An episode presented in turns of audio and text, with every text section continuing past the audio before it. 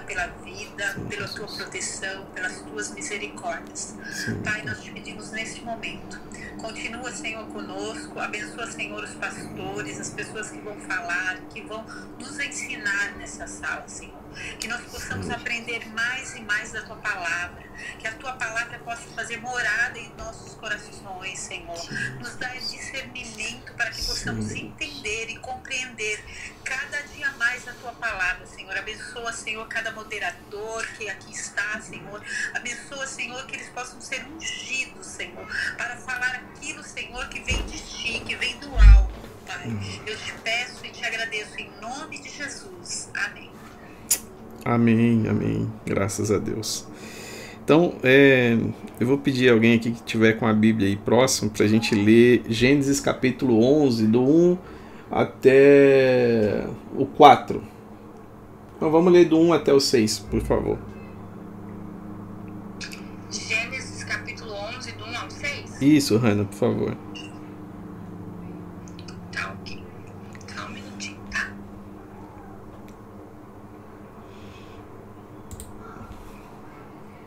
Pastor Osmar, fica à vontade aí. Técio, Tiago, Gabriel. E os irmãos, pode ficar à vontade. É... Assim que quiser falar, tá disponível aí, tá?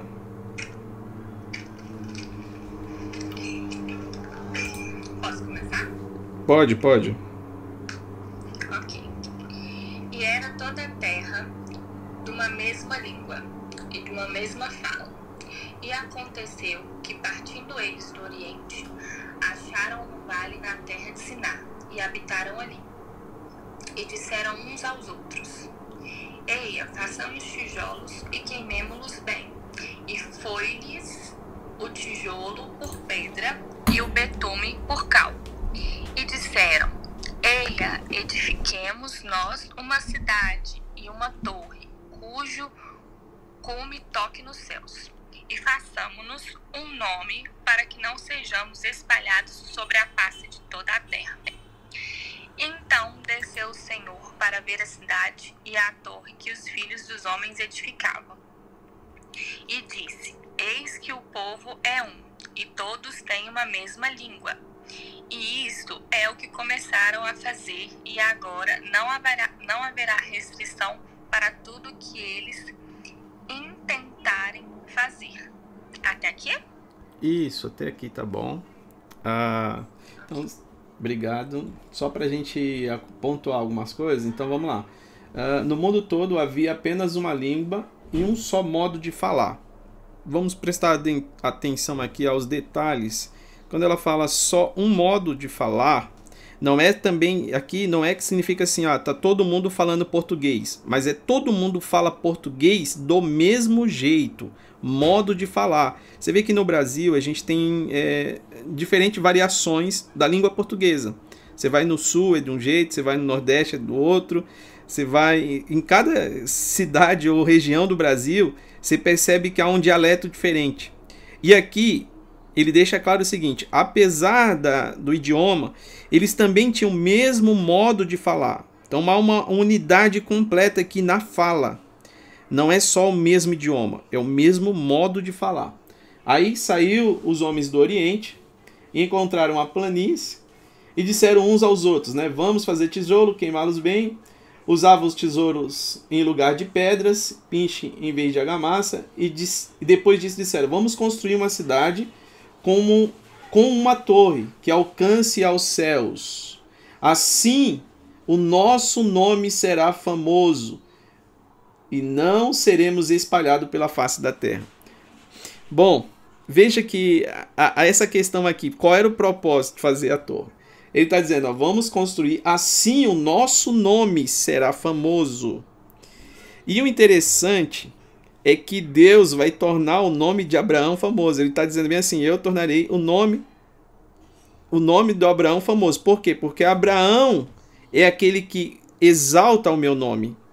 Então aqui era o homem tentando exaltar o seu próprio nome. E como isso? Falando a mesma língua e falando do mesmo jeito. Não era só falar a mesma língua, eles tinham que falar a mesma forma. E aí, ele vai continuar dizendo bem assim, ó: O Senhor desceu, verso 5. O Senhor desceu para ver a cidade e a torre que os homens estavam construindo. E disse o Senhor: Eles são um só povo e falam uma só língua. E começarão a construir isso. E começaram a construir isso. Em breve, nada poderá impedir o que planejam fazer. Uau! Deus nos deu uma chave aqui. Quando todos falam uma só língua, nada pode impedir o que eles intentaram fazer. Nada. Por isso Deus, Deus tá, o próprio Deus já nos está nos dando essa chave. Ele está dizendo bem assim: ó, nós vamos descer lá agora.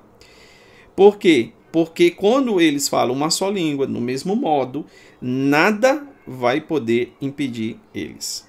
Bom, esse é uma, uma daqui de Gênesis 11 até Atos, até Atos, você vai ver que há um, Deus estabelece aqui um princípio dizendo o seguinte: olha, é, como vocês estão tentando tornar o teu nome famoso, nós vamos bagunçar aqui um pouquinho. Então cada um vai falar uma língua e aí vocês não vão conseguir mais se entender. Por quê? Porque isso se trata sobre um poder que tem a ver com os céus. Desde o Éden, desde o Éden, Adão, ele tinha nele esse poder porque Deus colocou sobre ele. Tanto que é ele quem dá nome aos animais, o poder da fala, e ele também tinha o poder da visão. O inimigo busca cegar e tirar de Adão a visão e a audição. Ou seja, ele busca, Adão, quando eu falo, é o todo a humanidade. Ele busca tirar esses, esses princípios que Deus estabeleceu, esse mecanismo que Deus estabeleceu, que tem um poder muito grande visão e audição. Porque se você não ouve, você não fala, tá? Por que, por que você não falou sobre a fala, gente? É que se você não ouvir, você não vai conseguir falar. Exemplo, se você pegar uma criança e colocar essa criança afastada de toda a humanidade, você deixa ela separada, e depois de uns seis anos você vai lá encontra essa pessoa, você vai ver que mesmo você falando com ela, ela já nunca mais vai conseguir falar. Nunca mais. Pode passar por fonoaudiólogo, pode passar por que for. Porque fechou uma janela. Existe uma janela de aprendizados na fase da, da criança. Tá? Que a gente, a gente chama como a fase do tralalala.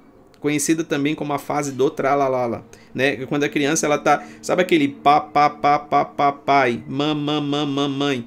Ali, naquele momento, essa é a fase em que a criança também está aprendendo várias palavras e dialetos e formas de como falar. Se você separar a criança desse período, ela já não vai conseguir mais falar. Então, por isso que em Apocalipse, o que, que Apocalipse vai associar? A nossa fala? Não. Ele vai dizer o seguinte: quem tem ouvidos, ouça. Porque se você não ouvir os céus, você não vai falar o que você ouviu dos céus. Então, como Elias é alguém que fala aos céus, porque ele, antes de falar aos céus, ele ouvia os céus. E por isso os céus responde. Então aqui Deus nos deu uma chave sobre a língua, sobre a fala. E ele permitiu de que Gênesis 11 até Atos isso fosse bloqueado. Deus permitiu. Mas um tempo Deus falou o seguinte: ficai em Jerusalém, até que do alto vocês aí vestido. Eu vou trazer um poder que vocês não tinham. Eu vou trazer um poder que estava bloqueado. Eu vou restabelecer isso. Sabe por quê? Porque nós dissemos em Gênesis 11, lê de novo, por favor, Gênesis 11. É, Gênesis 11, 6, por favor. 11, 6. Isso.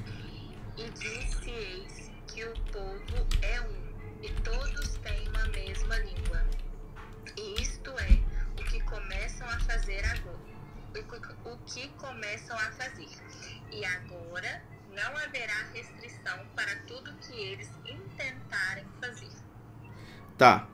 Não tem mais nada que possa impedir porque eles falam a mesma língua. Agora vamos ler em Atos 2. Atos 2. Se puder abrir, por favor. Vamos lá. Atos 2. Atos 2, 3. Pode ser do 3.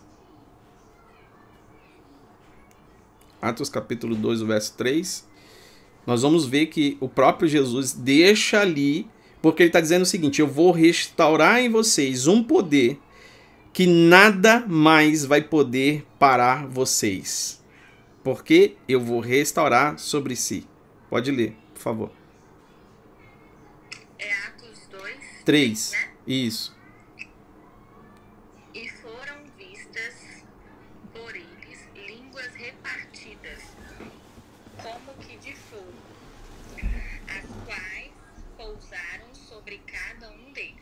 Pode ler o 4. Não, pode ler o, até o 6 também. Tá bom. E todos foram cheios do Espírito Santo e começaram a falar outras línguas, conforme o Espírito Santo lhes concedia que, fa- que falassem. E em Jerusalém estavam habitando judeus, varões religiosos de todas as nações. Segu- Então, se- segura, segura. Olha o que Deus fez. Em Gênesis, em, em Gênesis eh, 11, ele separou as nações. E agora, em, em Atos 2, ele está dizendo: Eu estou reunindo todas as nações aqui de novo, as nações estão reunidas aqui, e vou restabelecer uma língua novamente. Pode continuar, por favor.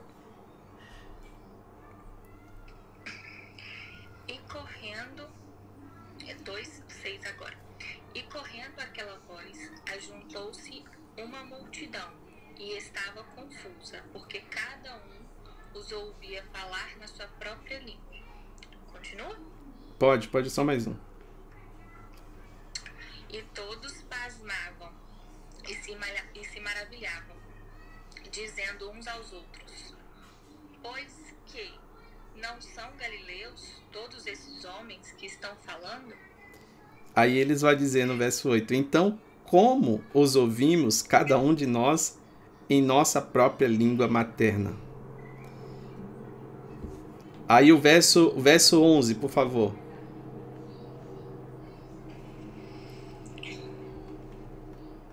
cretenses e árabes, todos os temos ouvido em nossas próprias línguas falar das grandezas de Deus.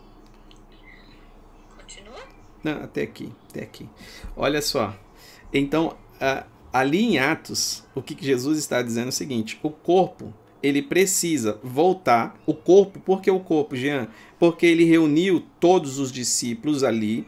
Ha- Havia 120 homens, nós falamos sobre isso em outra aula, sobre os 120, né? Mas ele reuniu dizendo o seguinte: vocês vão voltar a ter esse poder. Qual é o poder? Nem o inferno pode intentar com aquilo que vocês fizerem. Por quê? Porque eu estou restabelecendo sobre vocês aquilo que já tinha lá no Éden e que veio até Gênesis 11 e depois de Gênesis 11, com a gente percebendo o que o homem queria, por que, que Deus parou? Aí a gente vai chegar já, tá? Por que, que Deus parou aquela torre? Por causa da onde o homem estava indo. É, existe, existe toda autoridade. Deus deu autoridade para o homem e toda autoridade ela tem um limite. Então a minha a minha chave é o seguinte: descubra os limites, porque o restante está ilimitado. Deus disse para Adão: Adão, dessa aqui você não come, o restante está ilimitado.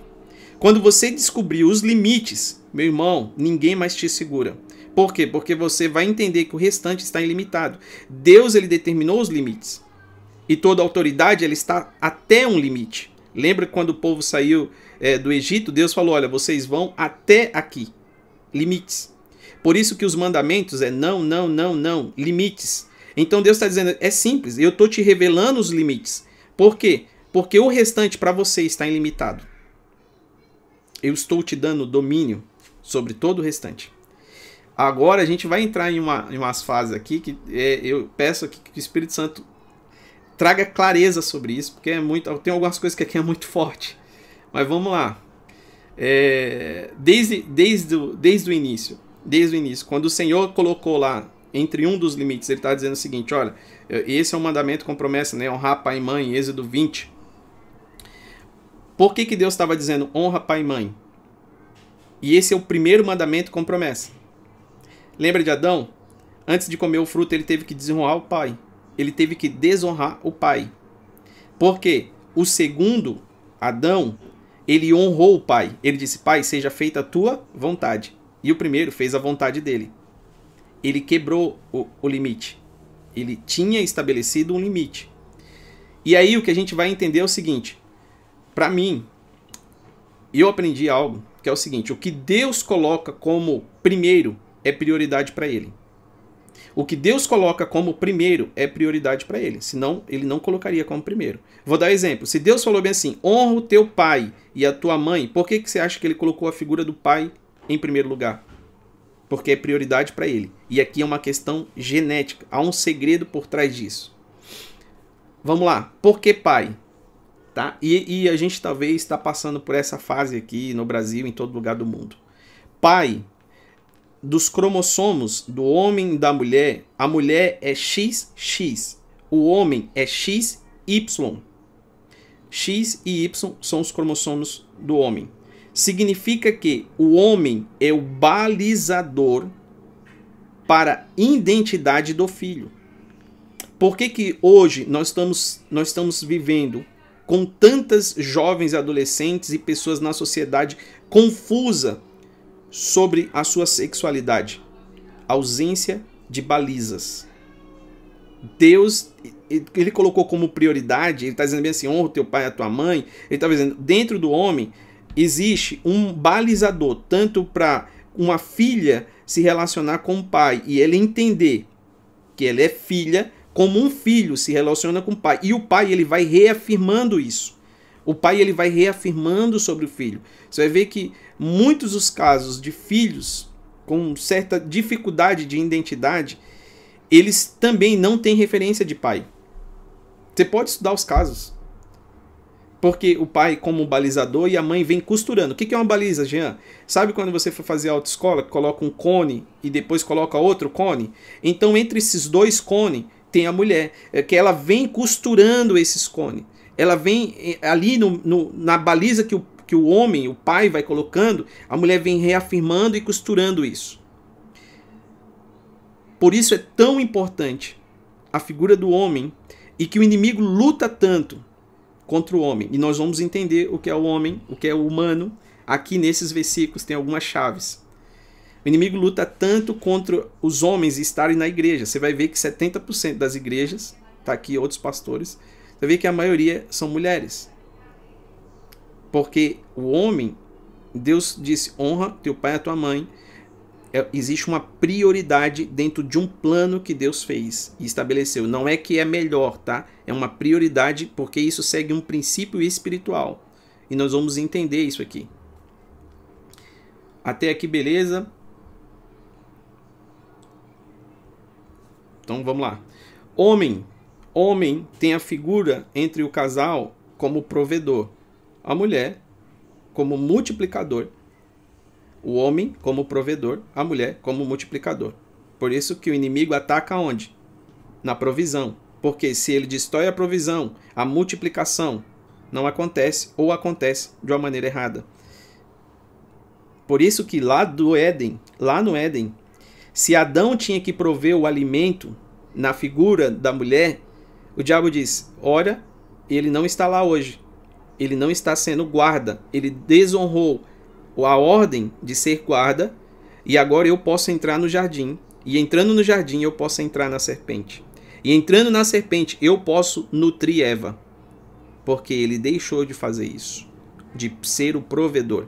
O sol é quem provém luz para a lua. A lua não tem luz própria, e a gente vai ver, já falamos em outra aula sobre isso, sobre a figura né, nos céus entre a lua o sol e as estrelas. Os filhos têm a, a imagem né, da estrela, tanto que José do Egito vai falar sobre isso, a estrela é quem aponta Jesus, Jesus que é o filho, e etc. Eu não vou, vou me aprofundar muito sobre isso, mas também Apocalipse 22, 16, ele é a resplandecente estrela da manhã, fala sobre um apontamento do filho.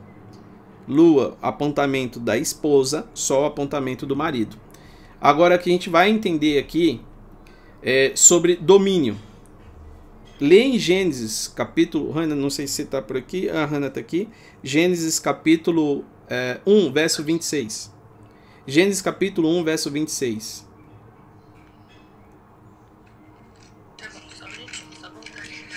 Tá ok. É, é, enquanto ela vai buscando. 26, né? Isso, 1,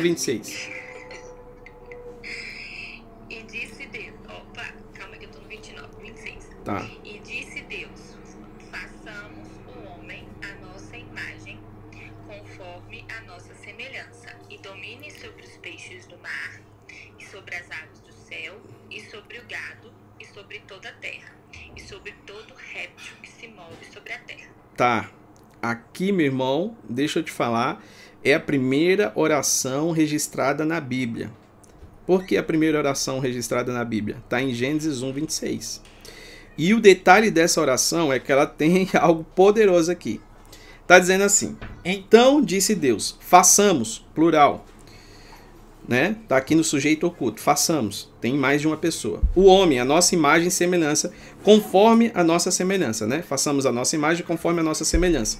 Agora aqui está um problema para mim e para você que é uma solução. Na verdade, esse todo problema tem uma solução. Então veja aqui que ele vai dizer o seguinte: domine ele. E qual que é o problema aqui, Jean? Deus se removeu. Deus disse assim: domine ele.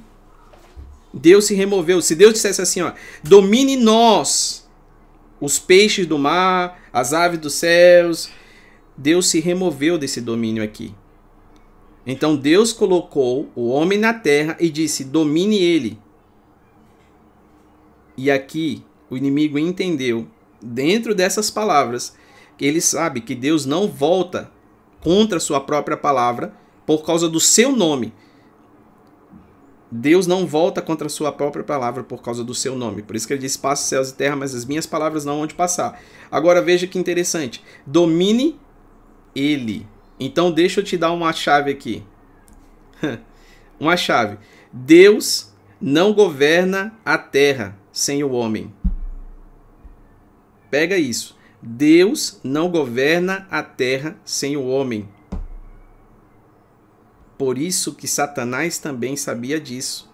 E ele entendendo que Deus não poderia vir à terra para governar sem ser homem, ele entrou no corpo de uma serpente, mas a gente vai entender o que é a palavra homem.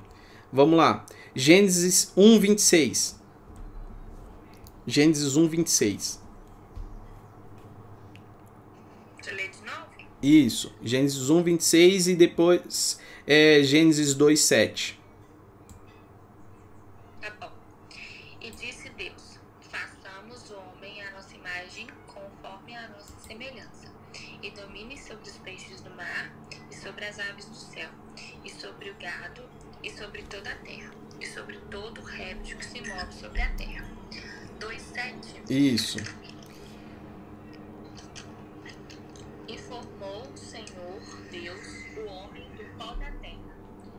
Soprou em seus narizes o fôlego da vida.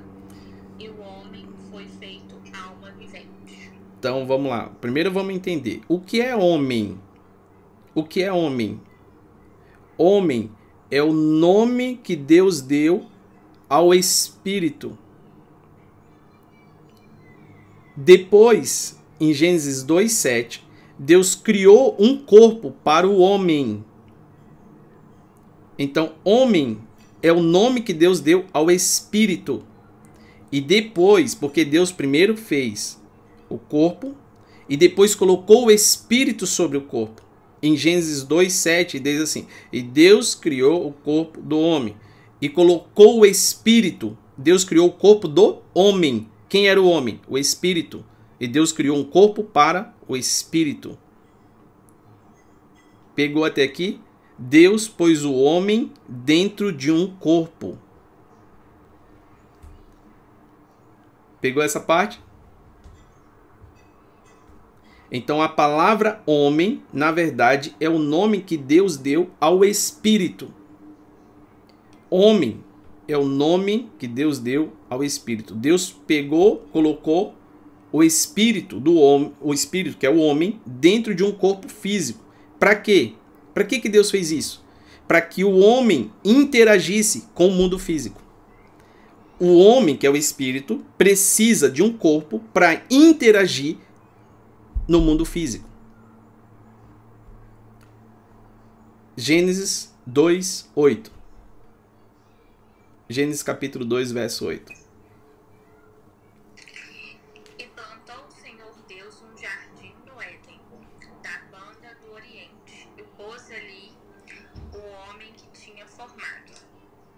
Então Deus coloca o homem no jardim, e a gente sabe, homem, espírito, dentro de um corpo agora, um corpo físico, para interagir fisicamente na terra. E, sobre isso Deus disse o seguinte: domine ele. Domine ele. Então, o que é um ser humano? A palavra humano é uma junção de duas palavras: humans e man, terra. Homem é espírito. Então, a palavra humano significa um espírito dentro de um corpo formado por terra. Por isso que humans vem de terra. Agora, é interessante lembrar aqui, Deus fez isso porque ele tinha uma intencionalidade. Ele disse, ele disse sobre o homem dominar a terra. Na torre que nós estamos lendo em Gênesis 11, o homem sai da sua, do seu domínio sobre a terra e agora ele quer dominar onde? Os céus ele constrói algo para subir aos céus. Então ele está ultrapassando o teu limite. Lembra que eu falei? Entenda os limites porque o restante está ilimitado. Ele, ele colocou domínio sobre toda a terra e não sobre todo o céu. E o homem começou a construir algo para subir aos céus. E Deus disse: opa, eles com uma só língua, eles podem construir o que eles quiserem. Porém, eles estão fugindo do seu domínio. Então nós vamos lá bagunçar as línguas. Nós temos as limitações que Deus estabeleceu. O diabo entendeu isso, porque ele sabe disso. Eu vou deixar aqui aberto se alguém quiser falar alguma coisa e a gente continua aí.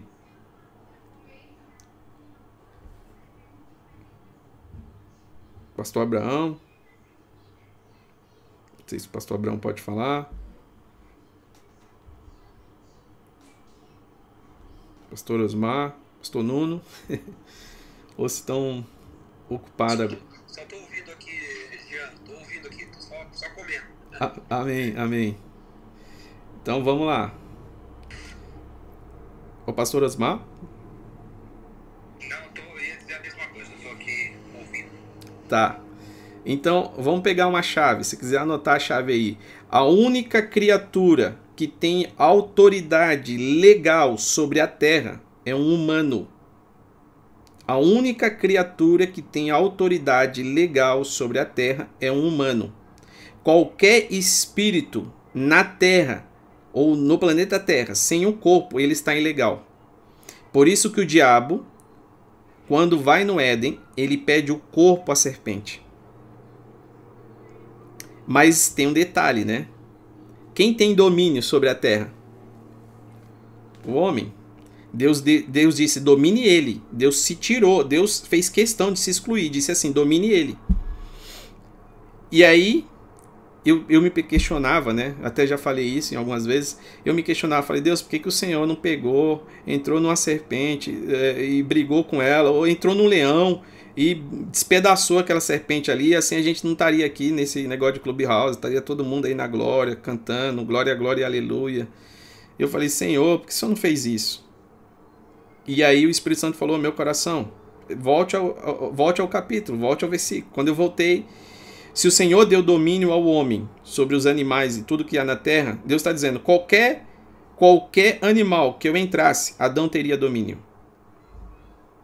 Adão não dominou a serpente porque ele não quis, porque ele saiu da posição. Porque Adão tinha autoridade sobre a serpente. Olha que doideira. Adão tinha autoridade sobre a serpente, ele poderia dominar todos os animais. O diabo precisou entrar em um corpo de um animal, porque todo espírito sem um corpo é ilegal. E aí ele faz questão de entrar em um corpo porque ele sabia que Deus não iria contra a sua própria palavra. Então, naquele momento, Deus não interviria E aí você fica se questionando, por que, que Deus não interviu? Primeiro, que Deus permitiu ao homem estabelecer os limites, mas colocou nele o desejo de comer também. Agora, Deus não interviu naquele exato momento, porque Deus também cumpre um princípio, qual que é? O que ele falou vira lei. Então Deus não pode ir contra a sua própria palavra. Quem Deus disse que ia dominar sobre a terra? O homem.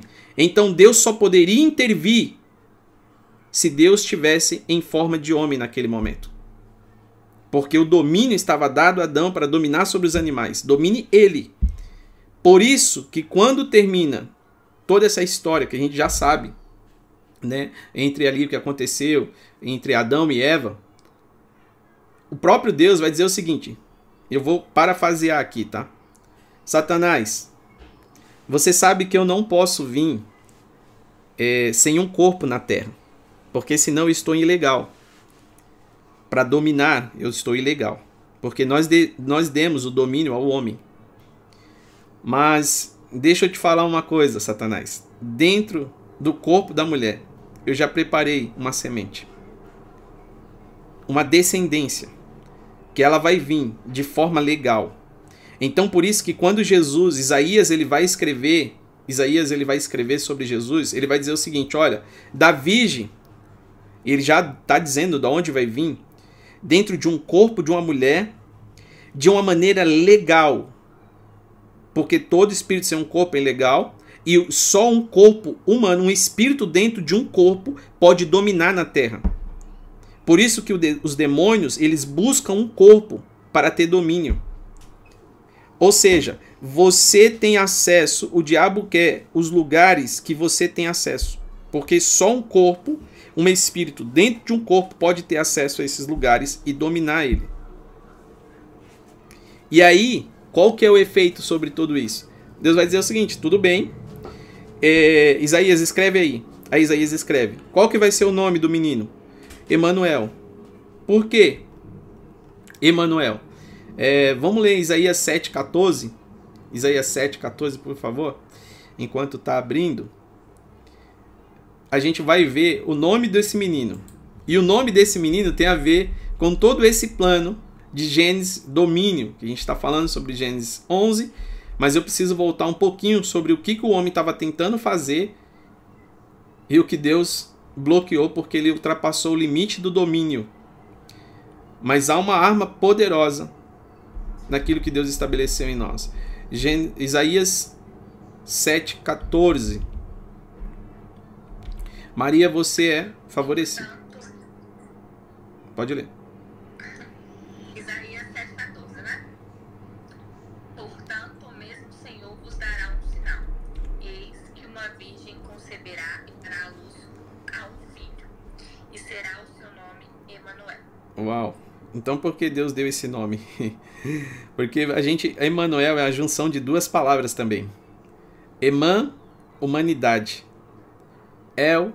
Elohim. Então ele estava dizendo: Eu, Deus, entrarei em um corpo humano e terei autoridade sobre a terra. Espera, Satanás, porque o seu tempo está chegando. Eu entrarei em um corpo humano. Eu, Deus, Espírito, dentro de um corpo. Agora ele está dizendo El Manuel, porque no seu nome ele já estava dizendo como ele ia fazer essa operação. Todo corpo na terra sem o espírito está ilegal.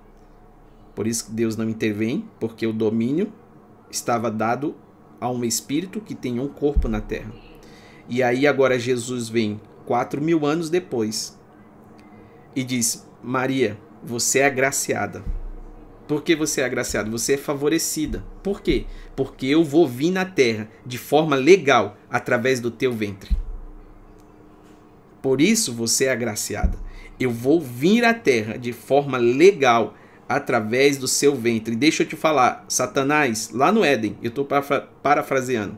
Satanás, a mulher daqui para frente, ela vai ser o seu pesadelo. Por isso que o inimigo luta tanto, que você vê é, entre os homens e a mulher. Há uma luta, porque ele sabia, desde, desde o Éden, desde o Éden, havia uma promessa de Deus. de forma legal. Romanos, Romanos capítulo 10, verso 14. Romanos 10, 14 e verso 15. Enquanto vai pegando aí. Irmão, sabe o que, é, o que Deus está nos ensinando? É o seguinte.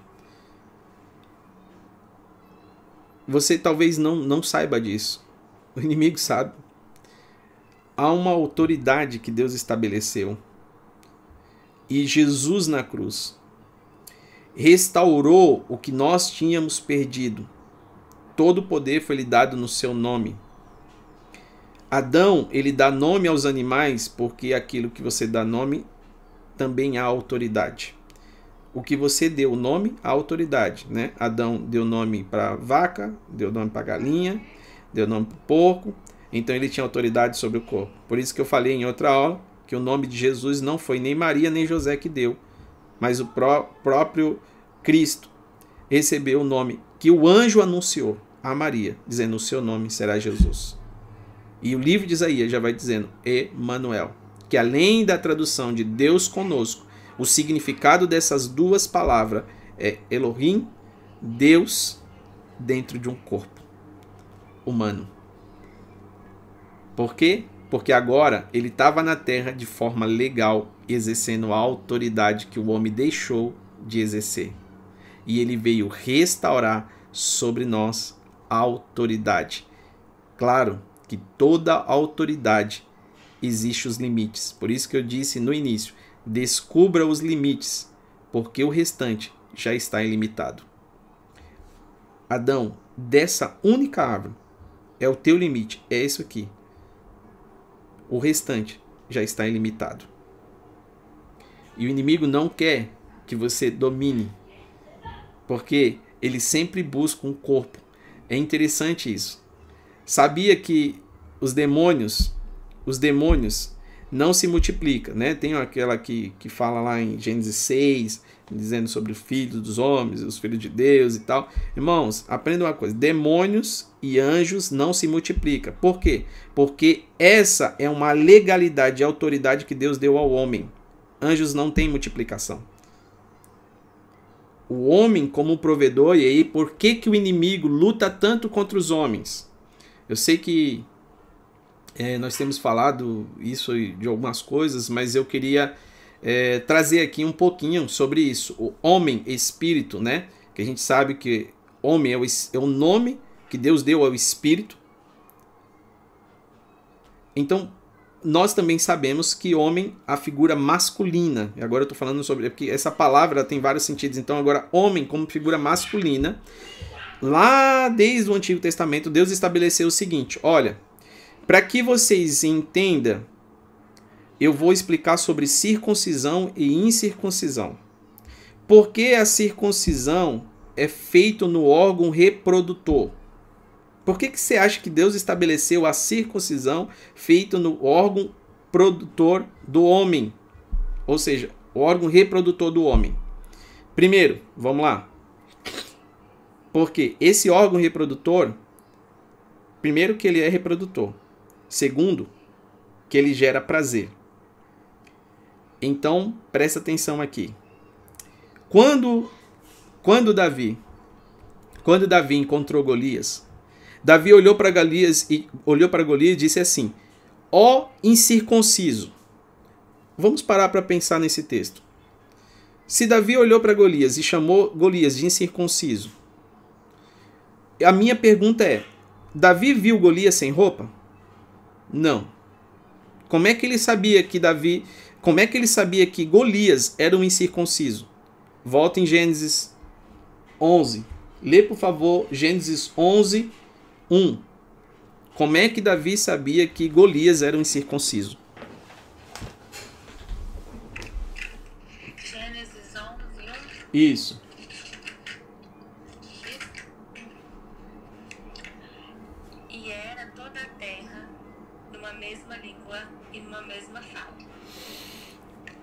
O modo que você fala denuncia a sua origem. O modo que você fala denuncia a sua origem. Você já viu o mineiro falando? Você fala, você é mineiro? a sua linguagem celestial denuncia a sua origem. Por isso que Deus restabeleceu em Atos, está dizendo: eu vou restabelecer autoridade e poder, eu vou dar uma unidade de língua, pode ser chinês, japonês, brasileiro, todos estarão falando uma só língua. Eu restabelecerei nada, nada do que a igreja possa fazer vai ser impedido. Tudo que ela se propor fazer. Deus está dizendo, ela fala uma só língua. Em Gênesis 1, todos falavam uma só língua do mesmo modo. Então, quando Davi olhou para Golias, ele está dizendo: Ei, o modo que você fala te denuncia. Eu não preciso nem ver você nu, você é incircunciso. Porque o modo que você fala revela a sua origem. Agora, a circuncisão ela está ligada ao órgão reprodutor, presta atenção, o órgão reprodutor, e que causa prazer do homem. Então, anote essa chave. Ter prazer em produzir algo fora do padrão é caminhar para a destruição. Tudo que te dá prazer em produzir algo que está fora da limitação é caminhar para a perdição. Aqueles homens se reuniram para produzir algo fora da limitação e Deus disse: Eu vou destruir. Porque tudo que você constrói é você que sustenta. Mas tudo que Deus constrói é Ele que sustenta. Quem está sustentando o sol? É quem construiu. Quem está sustentando a terra? É quem construiu. O problema é que a gente anda. O problema é que a gente anda cansado porque estamos sustentando coisas que nós estamos criando. E Deus está dizendo: larga isso, senão eu vou destruir. Larga isso, senão eu vou destruir. Por quê? Deus ele não tem obrigação nenhuma de sustentar o que você está construindo. Nós precisamos voltar a uma só língua. Ter prazer. Por isso que a relação sexual, fora de um padrão que Deus estabeleceu, homem, macho e fêmea, ele está dizendo o seguinte, ó, sabe por que você é incircunciso? Ter prazer em produzir fora do padrão é caminhar para destruição. Davi não precisou ver Golias sem roupa. Davi analisou e identificou qual era o padrão que ele falava. Toda tarde ele ia lá e ameaçava, tinha um padrão estabelecido. Por isso, por isso, Golias não tinha legalidade para vencer. Por quê? Porque se você está fora do padrão, você perde a legalidade. Você precisa. Autoridade está ligado à legalidade. Vamos lá. Eu sou uma autoridade do Exército Brasileiro. Toda vez que eu precisar sobrevoar sobre qualquer outro país, eu preciso pedir permissão. Porque apesar de ser uma autoridade no Brasil, eu não tenho legalidade para entrar no espaço aéreo. Espaço aéreo, hein? Daquela outra nação. Sabe o que você pegando isso no espírito? Deus está dizendo o seguinte: Eu te chamei e dei domínio a vocês. Vocês precisam dominar a terra. Como assim, Jean? Domine. Deus deu domínio a ele. Deus disse: Não vamos dominar nós. Disse ao homem: Domine. Então Deus está dizendo o seguinte: Ei, não des lugar ao diabo. Domine. Domine sobre isso as coisas na terra, irmão, os céus está aí esperando uma resposta da terra. Eu não sei se você entendeu, mas você fica orando muito para que Deus faça algo nos céus e Deus está dizendo: aqui já está tudo pronto, eu já tomei os céus e a terra como juramento. Eu só quero uma resposta sua, uma contra-resposta sua, uma posição tua. Por quê? Porque eu já determinei desde o Éden. Por isso que quando Jesus vem à terra, ele domina ele domina, porque ele vem de uma maneira legal. Porque só pode dominar um espírito que está dentro de um corpo. Por isso que todos os demônios você pode repreender. Como? Porque eles estão ilegal. E qual é a autoridade que eu tenho isso? Em nome de Jesus. Porque ele restaurou. em meu nome foi me dado todo o poder. Aí ele vai dizer aonde, né? Nos céus e na terra. Por quê? Satanás, veja aqui em Efésios 6, a nossa luta é contra quem? Vamos ler Efésios 6? Para a gente entender onde está a localização. Os demônios não podem ficar na terra sem um corpo, irmãos. Por que, que eles não podem? Porque eles não podem exercer domínio aqui. Por isso que eles têm que estar numa localização diferente. Olha que doideira isso. Quando ele entrou no jardim, ele precisou de um corpo. Efésios 6, 10, né? Efésios 6, 10.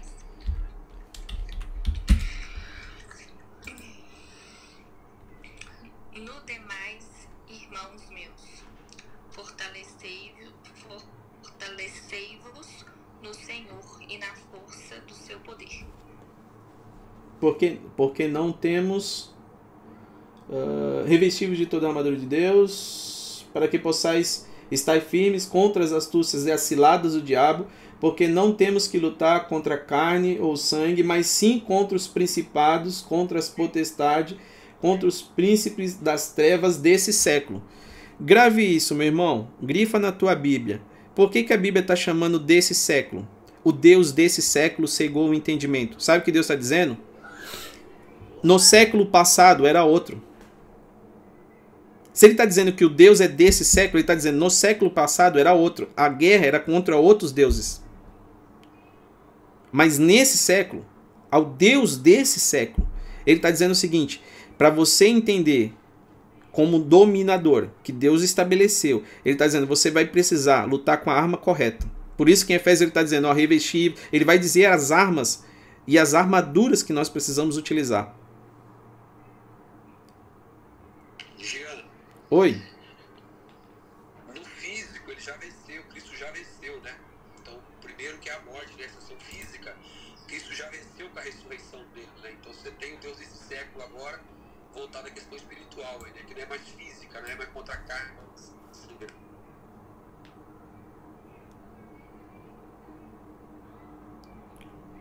Oi, pastor. Pastor Abraão, cortou aqui para mim, mas pode, pode repetir, por favor? Tô, tô, tô. O texto diz que não é contra a carne, contra sangue, né? Ou seja, essa, essa, essa luta de carne e sangue foi vencida por Cristo, né? Agora você tem uma espiritual, né? Uma guerra espiritual. Amém. Glória a Deus. Pastor Abraão, se tiver mais coisa aí, pastor Nono, pode soltar aí, viu? Pastor Osmar, pastora Eu queria Valquíria. fazer duas, duas observações que você falou.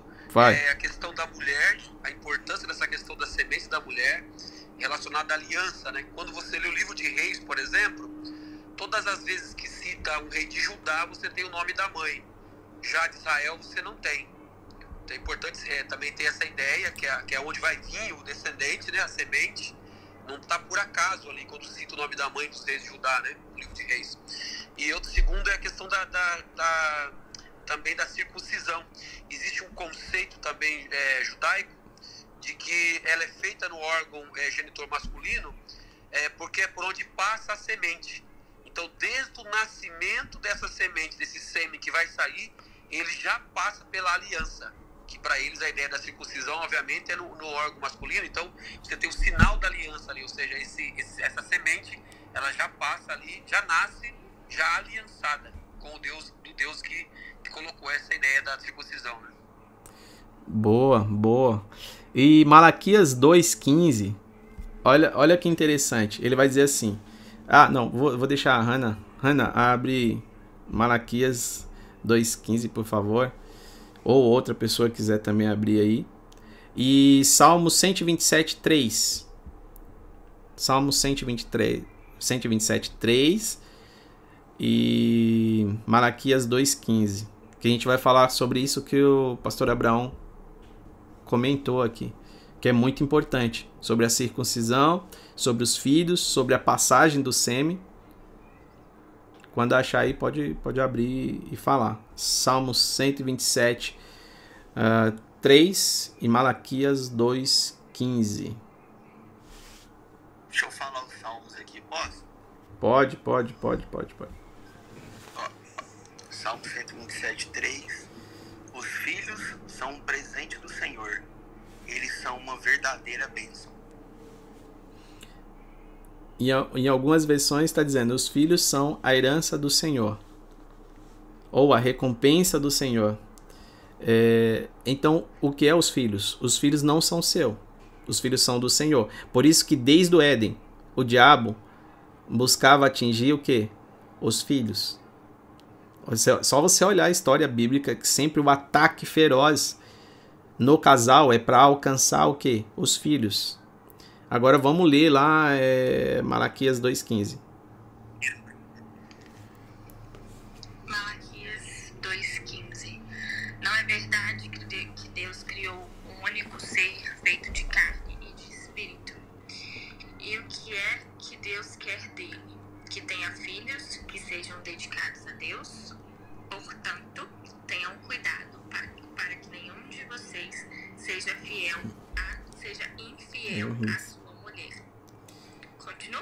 Não, até aqui é, é só o, a parte que diz bem assim, aí. Uh, cadê aqui? E ele buscava uma semente piedosa. A versão original vai dizer, e ele buscava um Elohim. Ou seja, dentro dos filhos, Deus já buscava aquilo que ele disse lá do Éden, essa semente, da semente da mulher, a descendência que está para vir sobre a mulher. Vai vir um que restaurará esse domínio.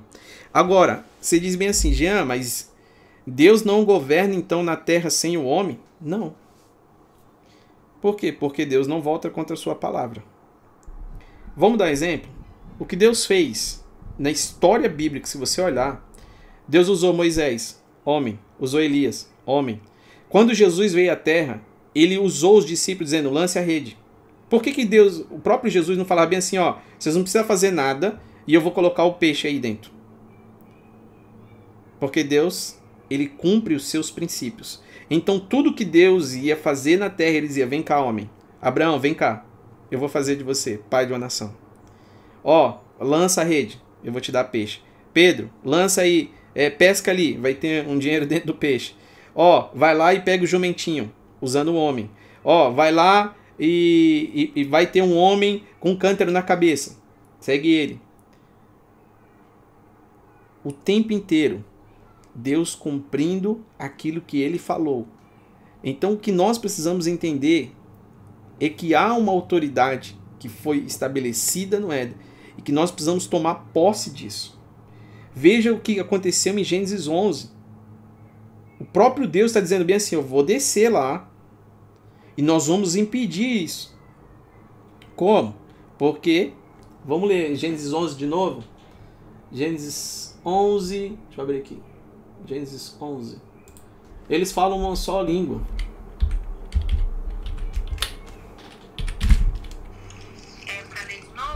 Isso, só pra gente voltar aqui, por favor.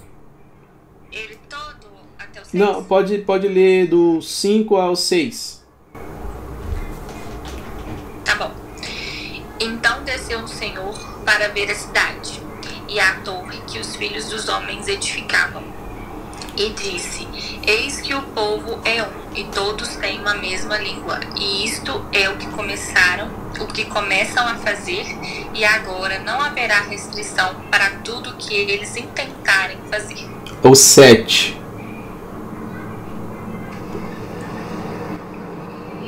Eia, de, desçamos e confundamos ali a sua língua, para que não entenda um a língua do outro.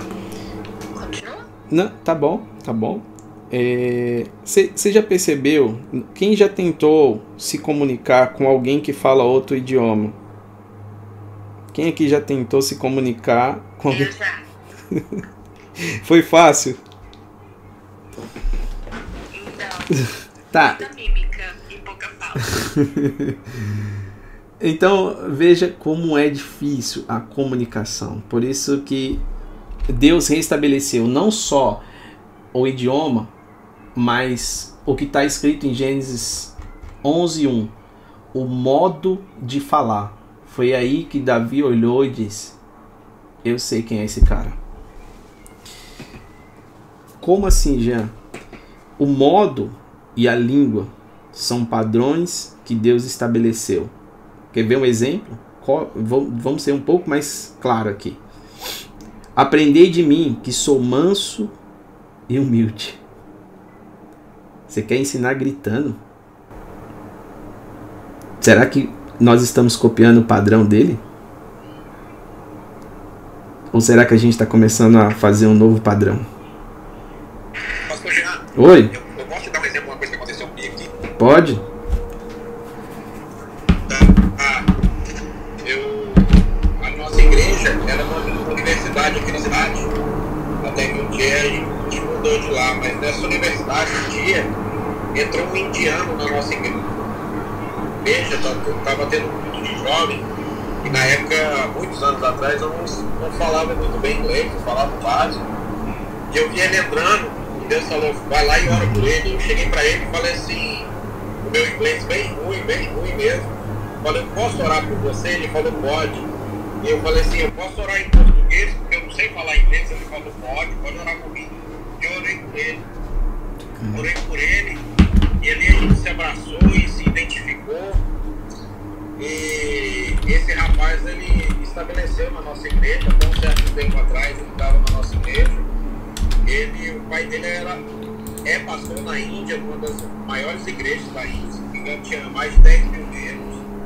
E ele estava procurando uma igreja, e ele entrou lá, naquele local, sabe? A, a, a, apesar de eu estar falando português, a linguagem se identificou tanto que ele podia estar em qualquer igreja americana e ele preferiu ficar na igreja de brasileiro. Então, só para justificar aí que aconteceu. O testemunho é mais completo, mas só para. É isso aí. Amém. Ó, vamos ver em Gênesis 11 se cumprir Atos. Vamos ver a, a configuração de Gênesis 11 se cumprir no Atos. Olha que interessante. Lê agora, o, a gente está terminando, lê o, o verso 8 9, 10 e 11, por favor. De Gênesis 11, né? Isso. Do 8 até o 11. Tá bom. Assim o Senhor os espalhou dali sobre a face de toda a terra, e cessaram de edificar a cidade. Por isso se chamou o seu nome Babel. Porquanto ali confundiu o Senhor a língua de toda a terra, e dali os espalhou o Senhor sobre a face de toda a terra. Estas são as gerações de 100.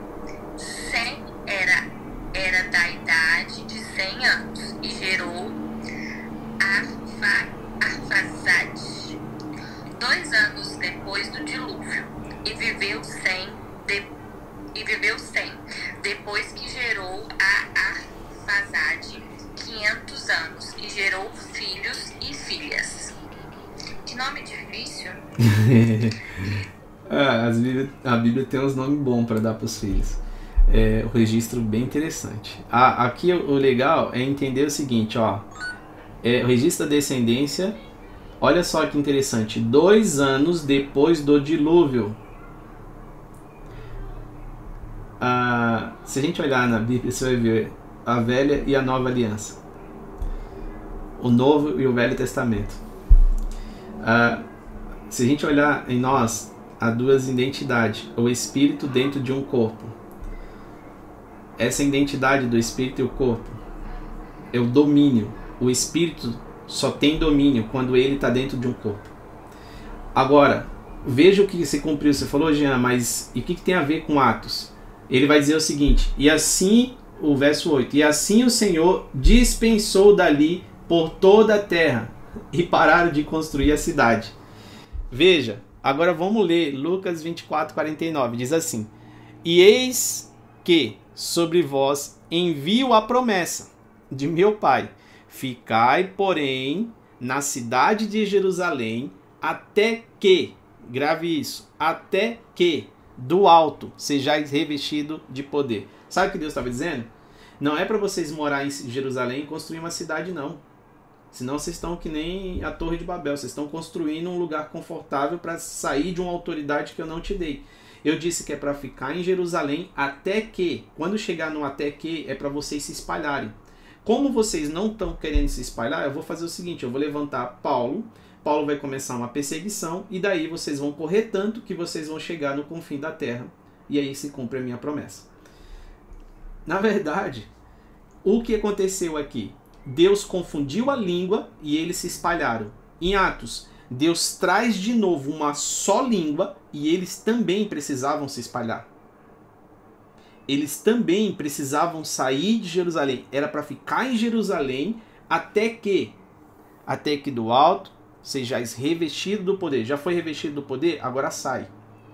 Porque o que vocês estão construindo não é para si. Lá os homens construíram para tornar o seu nome famoso. Aqui em Atos, você sai para tornar o meu nome famoso. Amém? Amém. Lembrando que a igreja não queria, né? Jerusalém se tornou, eh, se dependesse de Pedro, até hoje essa torre ser erguida, né? Pois é, é, exatamente. E aí você tem Pedro como como a, a pequena fração da pedra, né? E você vê se, que nem o Abraão falou, até hoje eles estavam subindo ao céu para se encontrar com Jesus. Estariam lá, mas Deus propositadamente gerou também uma perseguição, que aí eu brinco dizendo que eles correram tanto que chegaram aos confins da terra e se cumpriu ah, aquilo que Jesus já havia ordenado para eles. Então hoje, Deus. Detalhe, o detalhe de Atos, desculpa interromper, o detalhe de Atos é que as pessoas os ouviam falar nas suas próprias línguas e os entendiam. E até questionavam, não são porventura todos galileus? Como os ouvimos falar nossa própria língua? Olha o detalhe aí. É, isso traz de volta. Oi, pode falar, Nono. Aí tá com vocês, liberado aí. Então, não sei se é, se é o momento, mas a uh, esse do capítulo 11 de Gênesis é, é poderoso e uh, só ali no, no, versículo 1 nós já encontramos um, uma chave muito importante, foi o facto de que uh, os homens estavam se dando bem uns com os outros, né? E Deus ama a unidade, mas a unidade onde Deus não está mais presente é contraprodutiva, né? Porque vai dar ao homem talvez uma vida confortável aqui na Terra, sem atrito, mas vai roubar da eternidade. Para nós desfrutarmos da eternidade, precisamos ouvir a voz de Deus e ter comunhão e falar com Ele. Então o homem se dava super bem e nós estamos aqui entre uh, dois homens que ouviram a voz de Deus, né? Nós temos a história de Noé, capítulo 6 até o capítulo 9, aí ele já está começando a se embriagar, nós não sabemos até que ponto Noé saiu fora do propósito, mas os filhos dele acabaram não dando a importância que o pai tinha dado à voz de Deus. No capítulo 12 aí nós vamos ter um novo homem. Então esta questão do capítulo 11 não é maldade de Deus, não é uma intervenção uh, dura de Deus, mas um ato de misericórdia, né? Para que o homem volte a ter a oportunidade de ouvir a voz de Deus. E Abraão só surge em cena porque Deus fez isto em Babel. Então esta questão de nós nos darmos bem é o humanismo, o alvo é o nosso conforto, mas Deus tem algo superior, Ele quer que nós possamos ouvir a voz de Deus. Então acho muito interessante de estar entre uh, uma história no meio, né? um, um, um deserto que aconteceu entre dois homens que ouviram e obedeceram à voz de Deus.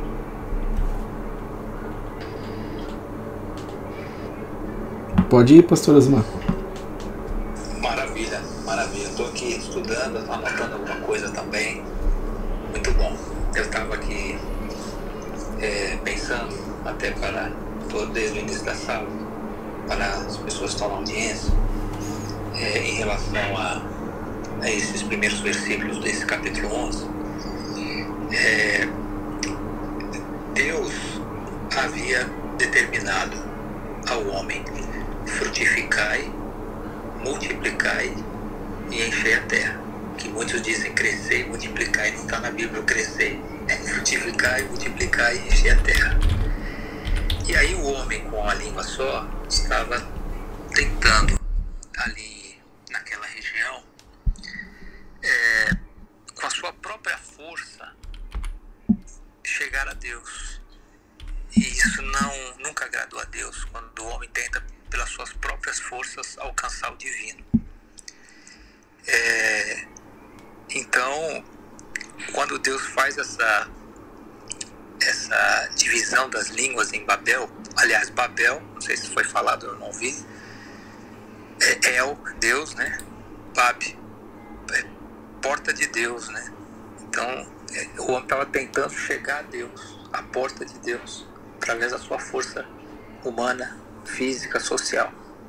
E a força humana, física, social jamais vai conseguir chegar a Deus.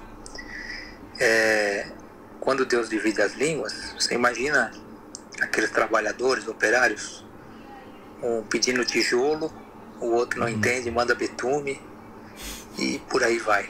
Né? E aí esse desacordo veio para que retomasse a ordenança de Deus para que o homem continuasse se espalhando pela terra. E foi o que aconteceu após Babel. Uhum. Cada um, cada povo com a sua língua, eles foram se subdividindo e ocupando é, a terra. Se espalharam. Quando chega é, no início da igreja cristã, aí para poder levar essa mensagem do evangelho a todos os povos, línguas, tribos e nações, aí então a comissão vai ser formada e, e por todo mundo. Aí agora vocês vão sair de Jerusalém por Samaria, Judéia e até os confins da terra, levando agora essa mensagem, porque agora sim vocês podem se unir em torno de uma resposta. Vocês não vão alcançar o céu com as suas forças, mas vão alcançar o céu através do Salvador Jesus Cristo, da sua morte e ressurreição na cruz do Calvário. E é interessante que quando Adão, ele depois da queda, ele, ele perdeu, a, o Éden subiu então, essa essa busca do homem, né, de tentar uh, ir sua, seu próprio braço. Porque se o Éden subiu, Deus retirou para que o próprio Adão não tivesse acesso à árvore da vida. Eu vejo que hoje as pessoas elas tentam retornar pelo seu conhecimento próprio. Continua comendo da árvore do conhecimento do bem e do mal. Quer ir pelo seu conhecimento mas não tem a ver com aquilo que a gente conheceu, mas com o que Cristo revelou.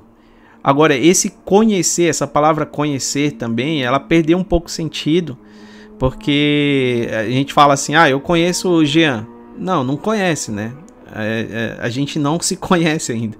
Porque o conhecer na Bíblia, ali, quando ele diz conhecereis a verdade, aquela palavra no original, ele não está falando simplesmente pelo fato de ouvir falar. Ele está dizendo, não, conhecer aqui, quando você conhece a verdade, é que você vai fechar a porta do teu quarto. E assim como o esposo conhece a tua esposa, assim como Maria conheceu a José, então ele está dizendo, se relacione com essa verdade.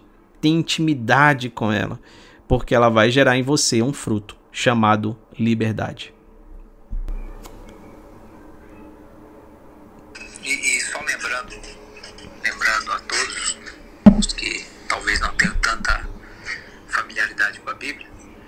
que é de Babel, local que surge a Babilônia, que depois de muitos anos, de mais uns 500 anos para frente ou mais, vai escravizar o povo de Israel. Então, aquele sentimento que estava em Babel não era um bom sentimento, porque dali saiu aquele povo que escravizou o povo de Deus.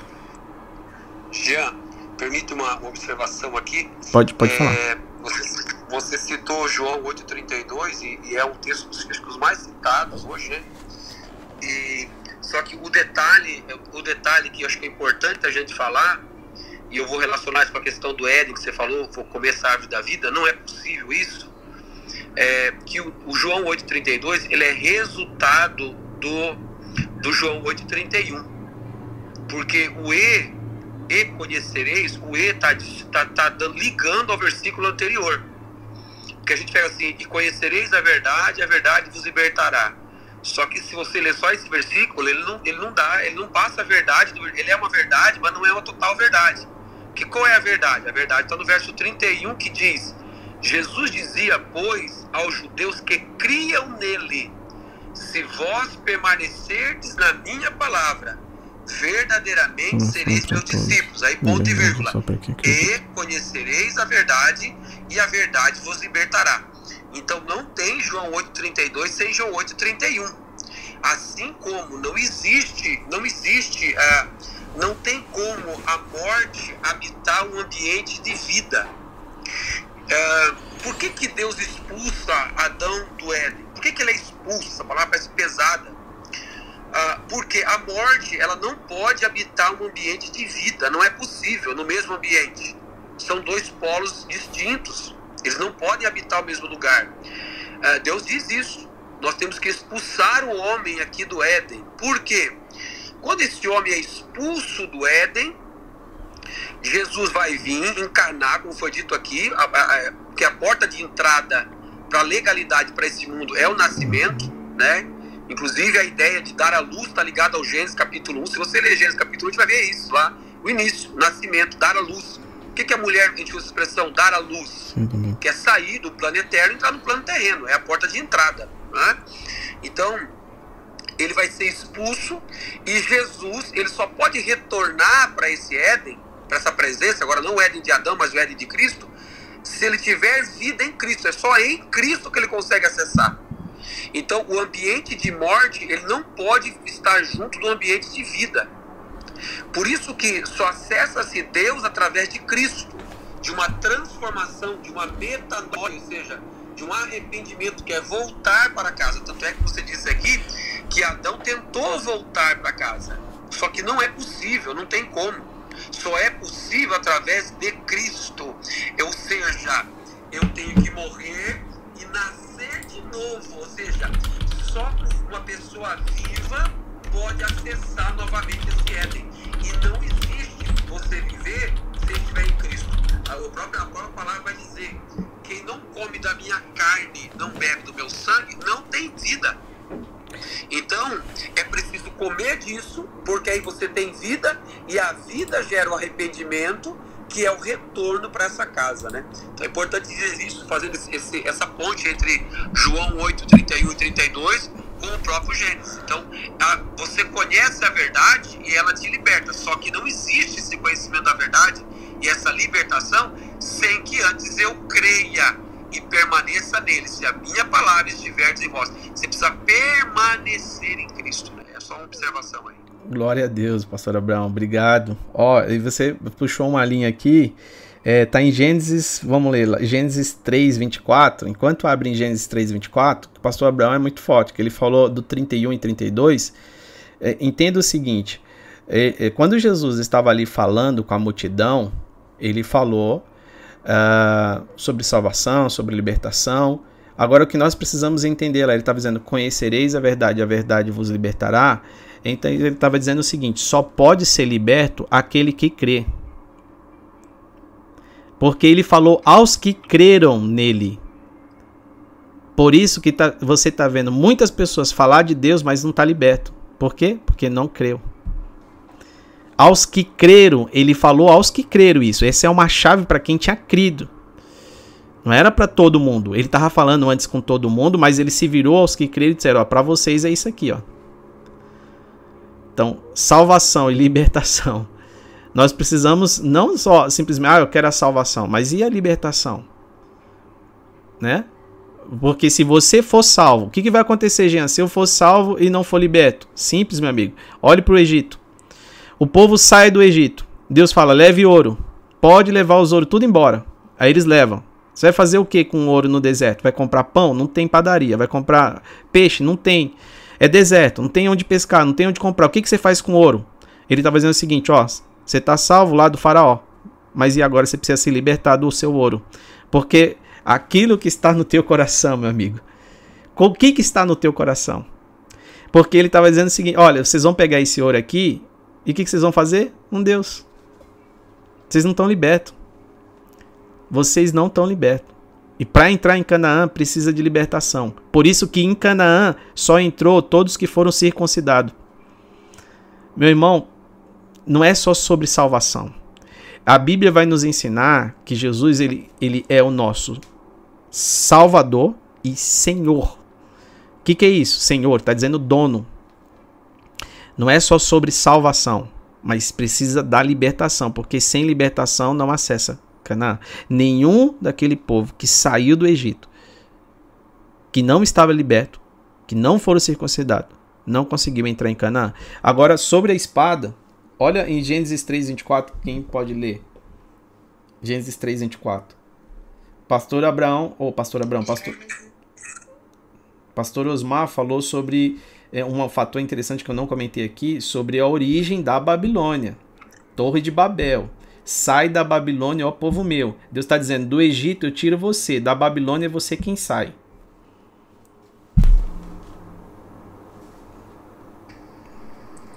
Gênesis 3, 24. E havendo lançado fora o homem, pôs querubins ao oriente do jardim do Éden, e uma espada inflamava que andava ao redor, para guardar o caminho da árvore da vida. Hum. Tinha uma espada, o homem não conseguia voltar.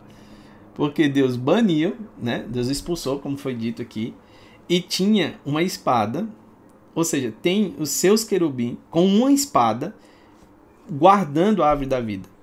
Agora, lembra de Balaão? Eu falei, acho que isso na, na outra aula. Lembra de Balaão? Quando Balaão saiu para. montou no jumentinho, eu fiz algumas comparações, não vou falar isso de novo aqui, mas só para a gente lembrar o seguinte: o que foi que impediu Balaão de prosseguir? Um anjo com espada. Um anjo com uma espada. Mas o que, que aconteceu antes de Balaão ver esse anjo com a espada. Primeiro, ele está montado no animal. Segundo, esse animal desvia para o campo. Depois, esse animal passa por uma vinha. Uau! Então, ele está dizendo lá: lembra onde foi Caim mata Abel? Ele convida para onde? Para o campo. E o que acontece? Derrama o sangue. Sangue, vinha. Aí o que, que Deus faz? Coloca uma espada. E está dizendo bem assim: ó, daqui para frente você precisa entender o seguinte: não é com sangue de animal, mas é com meu sangue. Você não tem como retornar se não for pelo meu sangue. Daqui para frente não é sacrifício de animais. Por isso que Jesus ele pega o jumento, mas ele para em um certo lugar. Por isso que Abraão monta no jumento e Abraão também para em um certo lugar com o jumento. Porque ali também tinha um sentido espiritual, dizendo bem assim: não é com ofertas de animais. Acabou, meu amigo. Daqui para frente é vida e não é com qualquer vida, é com a minha vida. E aí o anjo não deixou mais o jumento nem Balaão passar dali. Mais, mais alguém aí? Pode soltar. Posso falar algo? Pode. É, queria dizer que o ato de Deus ter colocado esse serafim é, e não permitido que Adão e Eva comessem da árvore da vida também foi um ato de misericórdia porque a condenação do homem foi: se você comer desse fruto da árvore do conhecimento do bem e do mal, você certamente morrerá. Né? Então o homem ele foi condenado à morte. E a árvore do conhecimento e a árvore da vida é uma árvore que aquele que come do seu fruto terá vida eterna. Né? Então Deus não permitiu que o homem comesse mais essa árvore, porque se o homem comesse, ele seria eternamente condenado. E lá em Apocalipse vai dizer que bem-aventurado aquele que vencer, porque a ele será dado de comer da árvore da vida. Né? Então, depois da redenção de Cristo, é que vai ser é, possível que nós comamos dessa árvore da vida eterna, mas agora nós não estamos mais eternamente condenados, nós somos eternamente salvos. Exatamente, exatamente isso, pastor. Por isso que eu falo que a atitude de expulsar é uma atitude de amor, né? Porque se ele entra morto e come, ele fica, ele tem a morte eterna. Então, para ele comer, ele precisa ter vida, para ter vida eterna, que é em Cristo. Então, é, é, é uma chave, literalmente é uma chave que, que ele não pode. Não existe num ambiente de vida a morte. São polos, são polos opostos. Por isso que eu não posso ter uma vida em Deus sem transformação. Não sei se estão me entendendo. Às vezes a pessoa quer ter, é, estar na presença de Deus, mas ela não quer ter vida, não quer ser transformada. Só que a morte, ela não pode habitar no ambiente que tem vida. Ela só pode habitar no ambiente que tenha realmente vida, e essa vida só é possível através, como diziam aqui, através de Cristo. E eu vou mais além, não sei se o Jean vai chegar lá, mas essa espada vai aparecer lá em, lá em Lucas. Não, não, não, uh, ainda não. mas se você quiser falar, pode falar. Jesus ele também chamou Não, seu... vou deixar, vou, vou, ele, vou ele, deixar, mas- ele orientou os seus discípulos a comprar espada. Também é outro fato que a gente poderia é, falar sobre isso. E, e os discípulos, engraçado, que saíram para comprar espada, eles só, só acharam duas, né? Era o suficiente. O Novo e o Velho. O Novo e o Velho Testamento. Era o suficiente as duas. Mas. Então, por hoje a gente. A gente. é, por hoje era o Gênesis 11. Mas aí. Se vocês quiserem colocar mais alguma coisa aí, fica à vontade. Pastor Jean, é, só para colaborar amarrando essa fala do pastor Abraão, do pastor Daniel, a tua fala, você citou a saída do povo do Egito e que já está lá em Êxodo. Eu espero que você, quando terminar Gênesis, comece a estudar o Êxodo com a gente, todos nós, se Deus quiser. É, mas é, aí, aí eu me lembrei quando você citou Gênesis dessa oportunidade que Deus dá para o ser humano fazer a sua parte. O povo saiu do Egito, mas o Egito não saiu do povo. Então o povo escravo acostumou a olhar para baixo, amassar barro para fazer tijolo e continuava com esse espírito. Então era necessário esse tempo de deserto para que esse povo realmente acreditasse num Deus único e deixasse aos poucos práticas que eles aprenderam durante centenas de anos, né? Cerca, cerca de 400 anos lá no Egito. Então, é, é por isso que eles no deserto é, olham para baixo com saudade de melão, pepino, alho, alho poró, cebola. Todos dão, são frutos da terra que dão embaixo. né? Melão dá embaixo, alho dá embaixo, é, cebola dá embaixo. Todos eles são frutas, é, ou, ou frutos da terra que dão embaixo. E o que Deus tinha para eles em Canaã eram frutos de cima que iam fazer com que esse povo não olhasse mais para o chão, cabeça baixa, como escravo, mas olhasse para cima, que é a romã, que é a azeitona, que, que são aquelas frutas de Israel todas que vocês conhecem, a, a uva e outras que dão em cima, você olha para cima, não precisa olhar para o chão. E trazendo isso para nossa vida hoje, não é diferente. Deus, nós saímos do, da escravidão do mundo, mas o mundo precisa sair de nós. E é um processo que Deus nos dá essa oportunidade de caminhar com Ele, que a gente chama geralmente de discipulado, para irmos nos santificando, nos aprimorando como cristãos, como diz o pastor Brinco, que aí está lutando para ser crente, né? E é isso mesmo. A gente vai lutando dia a dia para melhorar, para nos aperfeiçoar como cristãos e deixar de ter práticas de superstição, de, de práticas que a gente trouxe de fora, né? do Egito, entre aspas, do nosso Egito. E hoje a gente não está mais no Egito, a gente não é mais escravo. A gente está pisando nessa terra, caminhando para Canaã, caminhando para uma outra terra que Deus tem para nós. Então, a gente precisa fazer esse exercício que o povo lá teve muita dificuldade de fazer. E vocês conhecem bem a história. Mas Deus nos dá essa oportunidade.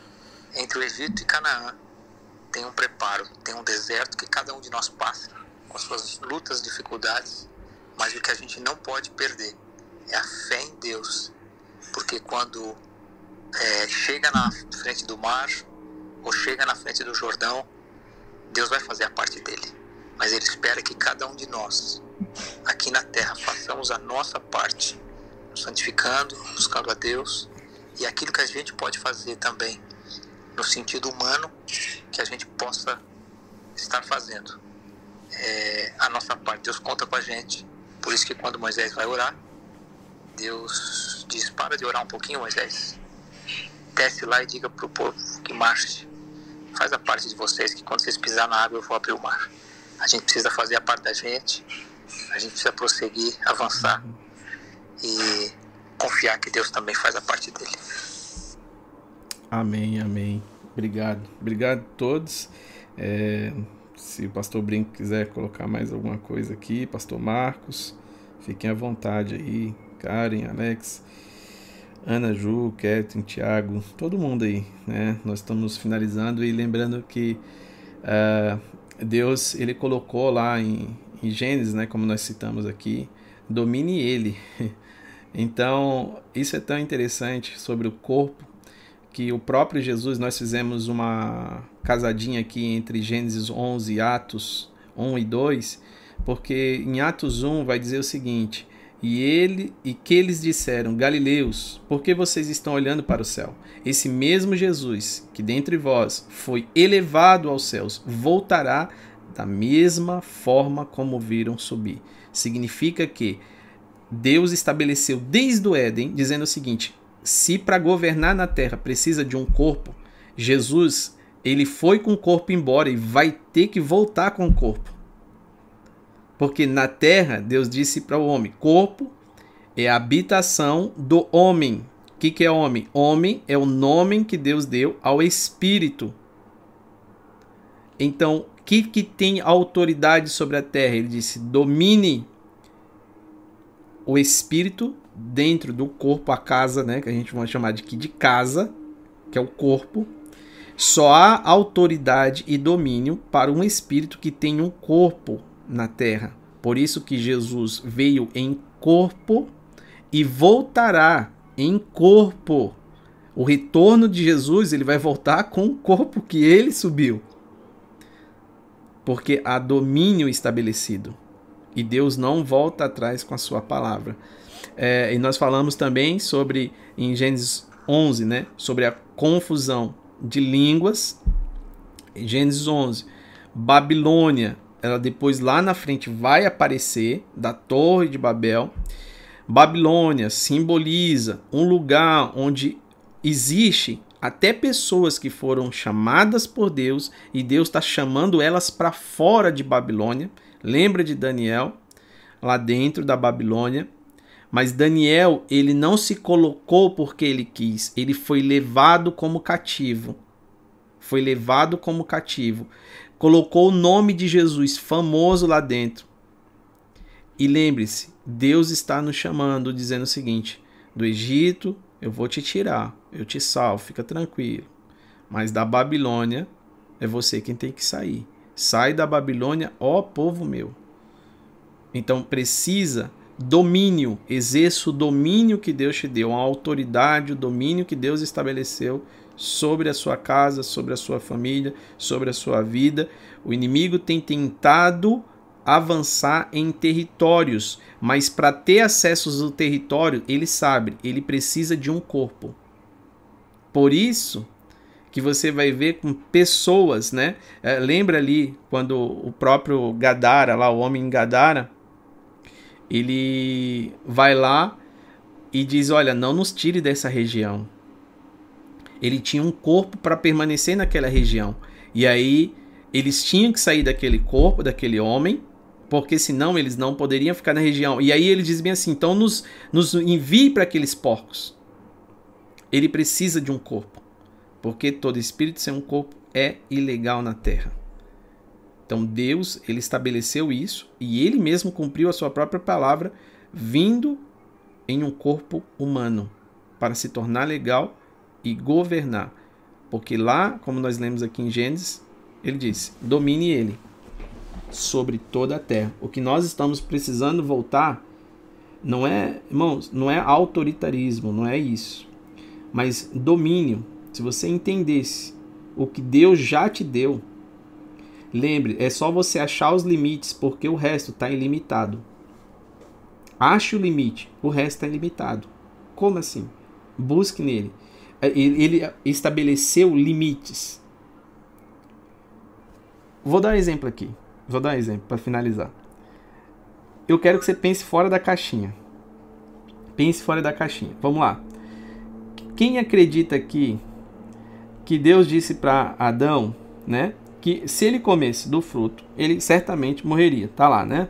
Tá bom. Então, você sabia que Adão poderia nadar, aí é pensar fora da caixa, tá? Adão poderia nadar nas profundezas do oceano e ficar horas lá embaixo catalogando peixe e ele não morreria? Porque Deus não é contra a sua própria palavra. Deus não é contra a sua própria palavra. Deus estabeleceu só um motivo pela qual a morte entraria. Significa que se Adão tinha que dar nome a peixes que não saem até hoje, eles não saem lá da profundeza, Adão ou poderia chamar eles, ou Adão poderia nadar e ficar lá. Nós precisamos entender que Deus restabeleceu esse domínio. Esse domínio através do nome de Jesus Cristo. Então tem muitas pessoas muito pedindo, como o pastor Mas falou, pedindo, pedindo, pedindo, pedindo, mas não está agindo vai lá e toca. Deus não fez nada na terra sem um homem. Tudo que Deus fez na terra, ele utilizou um homem. Porque ele estabeleceu, depois que ele criou o homem, ele disse: Olha, domine vocês. Então agora, todo o plano de Deus, ele sempre estava ali envolvido um homem. Vai lá, Moisés, eu posso abrir. Mas vai lá você, porque eu te estabeleci domínio. Vai lá você e toca. Toca sobre as águas. Amém? É isso? Os avisos. Tem aqui o clube crescendo na adoração. Tiago, Tiago tá por aí? O Ketin tá por aí para dar os avisos?